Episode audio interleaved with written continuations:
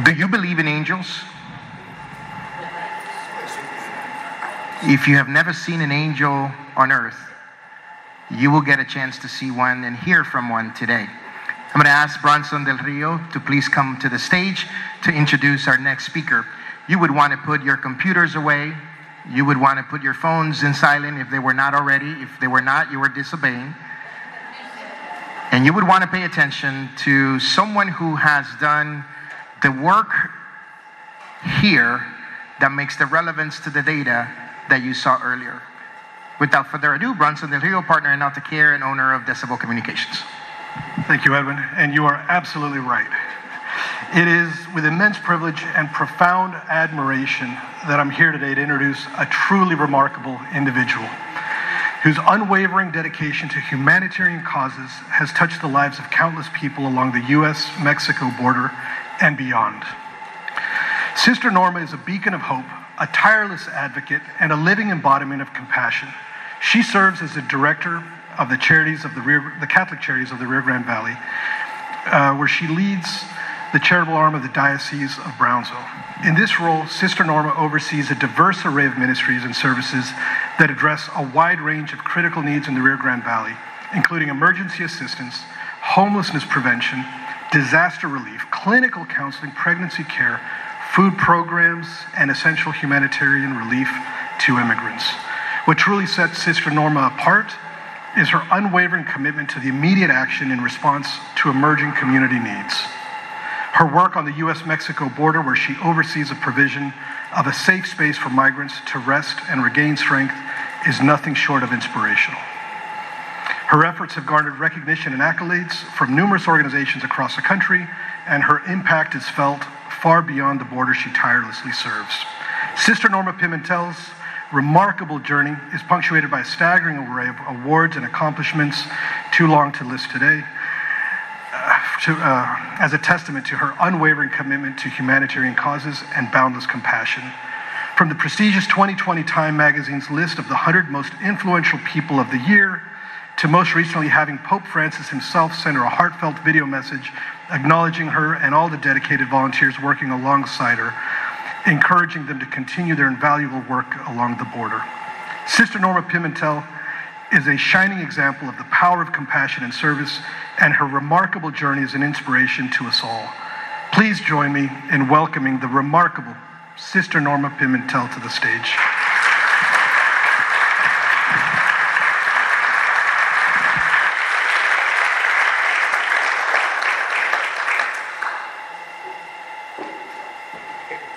Thank you, Russ. Muchas gracias. Thank you for the invitation to be here before you all. It's truly uh, an honor to, to speak to you because I find that a lot of what you are is what I am, you know. And uh, from listening to our previous speaker, uh, I was unprepared of saying that I'm here to from CCRGV, and I'm not talking about ACO, but maybe of HDO, you know, which is more in line with what I do. And what I think that overall, what, what brings us together as one community and one purpose is the fact that we must all come together in, in a collaborative way to make a difference in the life of all of us and every single one of us. And that is partly what I do and why I do it. You know, it started all back when I chose to change directions where I was going. I was gung ho going in one direction after graduating from um, the university here in RGV, and um, I got a bachelor's in fine arts, and that was my whole dream and what I was out to conquer. I was um, when my dad had other plans for me and I quite didn't agree with his plans. So I decided that let me see what I can do to change that and, and take control of my life. And um, that's when God decided to step in and change my direction of life and put me in the direction where He says, I think I need you, young lady. And so here I am. I'm a nun. And something that I would never would have thought of doing in, ever in my life up until the moment that He put an eye on me, you know and things change. And um, one of the things that I learned quickly as I started my life as a religious person and dedicating myself to the people of God and to helping them, I quickly def- realized that we must define who we are, what we stand for, what defines us. And quickly, I, I was introduced to that by my mentor, my uh, teacher. She's a beautiful lady from Spain that actually was an amazing person with high principles and values and, and really clearly knew her path of life and what she was doing. And so she passed that on to me. And she one day told me, in, an, in the circumstances that we were um, facing, that was not easy, she said to me, Norma, I was quite young. I was then about 24 years old. She was probably twice my age. Muchas gracias. And, and she says to me, Norma, when we say we believe in something, and then we run away when things get tough, then we really don't stand for anything. We're nobody.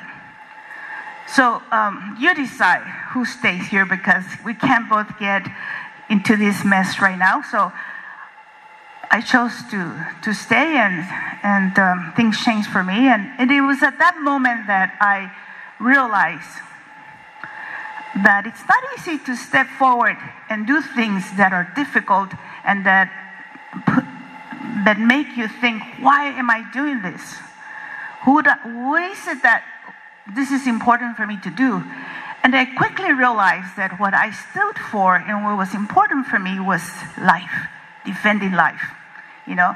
And the many people that you may know of that I do a lot now is dedicate myself to, to protect and defend and, and help individuals that are struggling, individuals that are hurting, people that are suffering, and to try to make a difference in their life by reaching out to them. And so here I am.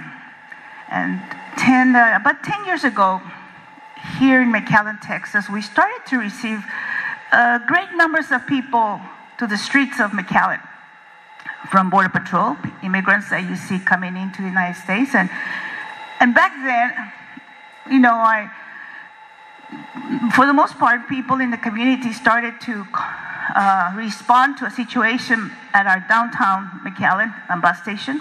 And they were uh, seeing families that were being dropped off by Border Patrol and they were um, in terrible condition dirty, muddy, crying, dehydrating, you know, and uh, scared and frightened. And it was terrible things that were, we were seeing downtown McAllen. And they, and they gave me a call and said, Sister, we need your help. We want to be able to see how to help these families, these people that are here in our community in downtown McAllen and uh, we need to do something. And so I rushed to the, I was in San Juan, that's where our office is, and we I came down, and as I was coming down to McAllen, downtown McAllen, I, I was thinking to myself, think Norma, what are you gonna do, you know? And you're gonna arrive, and more than likely there's a lot of people out there, and we have to figure out how to fix this and help them. And so we uh, quickly thought about it. And I said, Father Tom, Sacred Heart, just a block from the bus station. So I gave him a call and, and he said, hey, Father Tom, I, I need to borrow your parish hall for a couple of days. Well, that's a laugh because three years later, I, I estaba todavía. well, I was still there. So, you know, didn't realize exactly what it is that we were going to be doing and how could we help them? But we knew they needed help. And so called some people and I said, meet me at the parish hall. And I said, what's for, sister? And I have no clue, but we'll figure it out together when we get there. call your friends, have them call their friends. And so what actually happened and who I am today is not just Norma doing it, it's a community effort. We came together as one community. And I think this story is important because Because what happened in McAllen on that day was the response of the whole of us together coming together. We were one community in every aspect. And what, what was the key factor that actually brought us together was the fact that right from the start, when I started to walk the families to the parish hall from the bus station, they, um, the city, everybody got involved because we start calling everybody through Facebook and through social media and everything.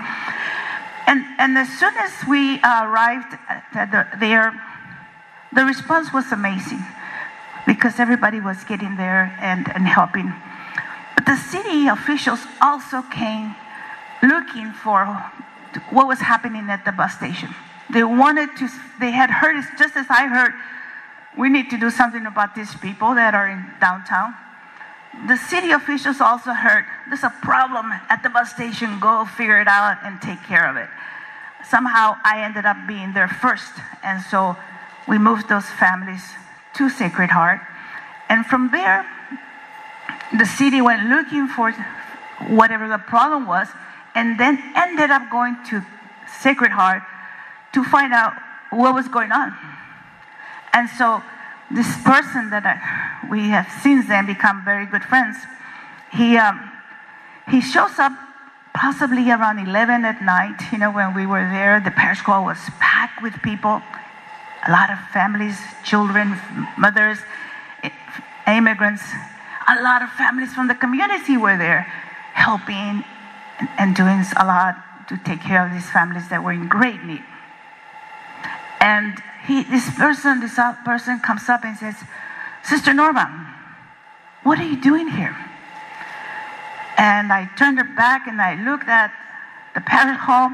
It was packed. It was full of people helping other people, giving food, giving milk, giving things, changing, you know, a pair of pants or something. Everybody was so engaged and so involved. I turned back and looked at this man and I said, restoring human dignity. That's what we're doing.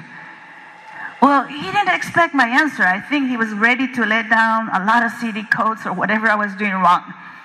But he was taken back, and then he moved back and then told me, Sister, if I had a magic wand, what would that magic wand do for you? And I said, Showers? Of course, parish halls don't have showers. They just have restrooms with a, a water faucet and maybe, so we needed, we were using a lot of wipes to clean people's mud and to take them, clean them as best as we could. So, but after that, that evening, we had a mobile unit of eight showers. The next day, the mayor of, of McAllen said, anything sister needs, you make sure you give to her. And that was the trigger. You know, not only did the city step in, the county stepped in, and then we said, well, what do you need, sister? Well, I think I would like to know how many people are going to start coming here and when are they going to be dropping them off so we can more or less have an idea how much food we need to get and how many volunteers and so that's what triggered it all off so what i need to do is speak to the border patrol I need to speak to the people who are involved in this. So we all came together at the table and we talked. And today, since that day forward, I get a call from any and every single Border Patrol agent that has my cell number, okay? Because since that day, I, I said I want them to call me and tell me if they're bringing somebody to us. And I still get calls from Border Patrol that are maybe in Kingsville or maybe any part of South Texas and they have a family unit or they have somebody they need to bring to the because they don't know where to release them to and so they're ready to be released and they've been processed and here they bring them to, to sister Norma, to the center that we have in mcallen texas what i find this is so important is that fact that that start and how we came together as a community because not, it was not only then Border Patrol, it was not the city officials or the government and county governments. It was the universities, the clinics, the doctors to this day that are ready and ready, helpful to say, How can I help you? Do you have anything? Here is my card, this is my number, and I can be there so that we can work this together. It, it has been a collaborative among all of us when it's not really about Norma or about any one faith religion, it's not about any government, it's about us being one. And, and, and recognizing the importance that we may all have different reasons why we come together. Maybe the city is more interested in making sure that they don't have a problem in their city, you know? And so ultimately it's a win-win for all of us, you know? It's like what, what was our speaker talking about that triple axle, you know? I think we can really look at the benefits of how my interest, personal interest, in why I help somebody is because I care about human life. I care about the human being. It really connects me to the fact that it is important that we do not let this person that is right here before us suffering. If they need water, well, let's get them water. If they need health care, well, let's get them health care. You know? And if we can all be together, we will be able to find solutions to resolve whatever the needs are. And so it won't happen if we don't come together. And we all benefit one way or another because ultimately we were created for that purpose to take care of ourselves, you know, to care of creation, of humanity, you know. And that's what it's about, you know. And the, one of the things that I always um, I speak a lot in different places in the United States and other places. The one thing that I always ask is it is so important that you come and see. I, I met the president, and when he came to El Paso, he invited me to go, so he wanted to meet with me. And uh, the one thing I asked him, it's important that you come and see the people, see their faces, like I have seen them. You know, I, back in 2014, when I, I had this one opportunity and I asked the county judge at the time, give me permission to go inside those detention centers because I hear there's a lot of kids, a lot of children in there. I want to see them. And I opened the doors for the detention center so everybody else can come in and ask for to go in. But for me, it was the hardest thing I ever done in my life. You know, to walk into a detention facility that is filled with children. Dirty, gray, the hair is gray, the face is gray, the, the, the clothing they have on is gray because of the mud they dried up, and they haven't had a chance to get cleaned up because there's no showers there. Or they weren't then. Now they've moved along. And they were, they were little chiquitos, five, not more than 10 years old, in a detention facility. And not just one or 10 or 15 or a 100, thousands. Every single cell was filled with them. It's not because the Border Patrol wanted them there, but they have no choice. They had to pass them on to the right group, Office of Refugee and Resettlement, and they weren't prepared to get that many people at one, children at one time. So they had to keep them there. I said, Can I go inside? And they said, No, ma'am, you can't. Said, but please, I want to pray with them. Of course, how can you say no to a nun that wants to pray, right? so I got myself in there. But it was hard. I could barely get myself in one of the cells because first I was seeing the children's faces just because they had a big glass window. And they were all looking eyes at us as we were standing with all the officers. So I go in there. All these little children, I get myself in the middle of them,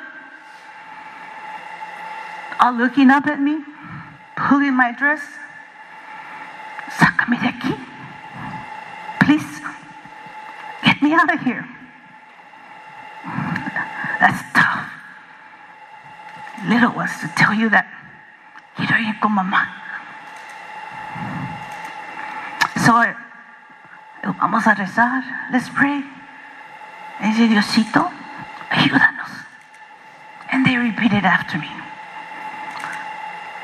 Lord God, please help us. Was, officers were looking inside now. They too were crying.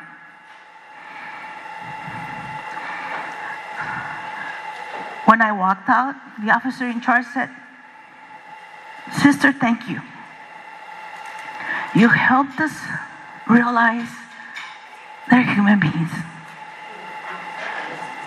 You know, since then, today, we have an amazing relationship. There are people, Border Patrol or agents that care. But sometimes we lose sight of the fact of our own humanity because we get caught up in our own rules and regulations and jobs that we forget we have a child in front of us. We have a person. And today, this country, our country, is really struggling to figure out uh, whether we want any more to come because there's so many of them already, right? So many immigrants and so controversial and so like. I mean, I feel sometimes as if God gives us the permission to turn our back on them. That's the way it looks.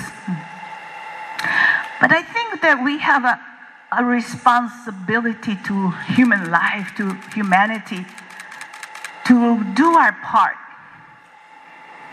Not because they're immigrants, because they're persons. They're children, mothers, families, people just like us, no different. They have a mother, they have a child, they have a name, they have a story. Let us not lose that humanity that is that gives us each and every one of us the essence of who we are, the, the, the value as a person of what we really are here for.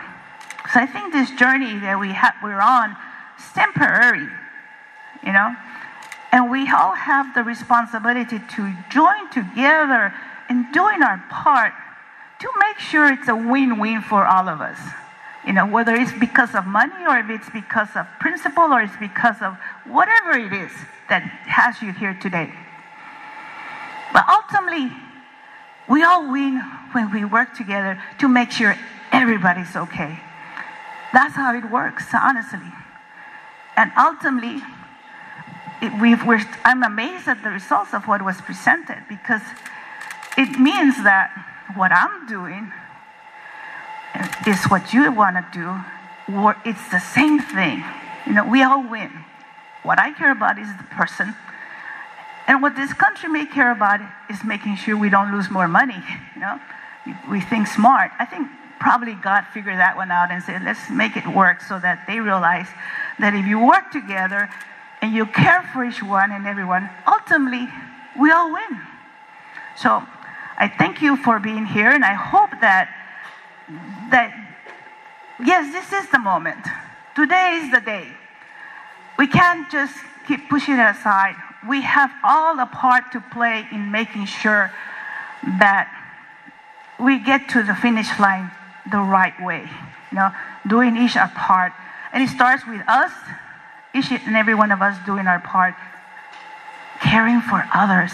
I don't think that you know, as I mentioned to this officer, uh, this person, human dignity is key to saving humanity, you know? And what I told the president was, I want you to come and see because you're a very important person that makes a lot of decisions in life.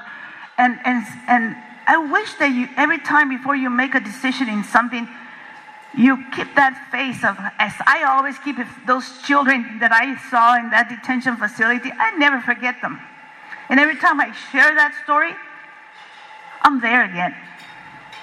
That experience I will never unleash.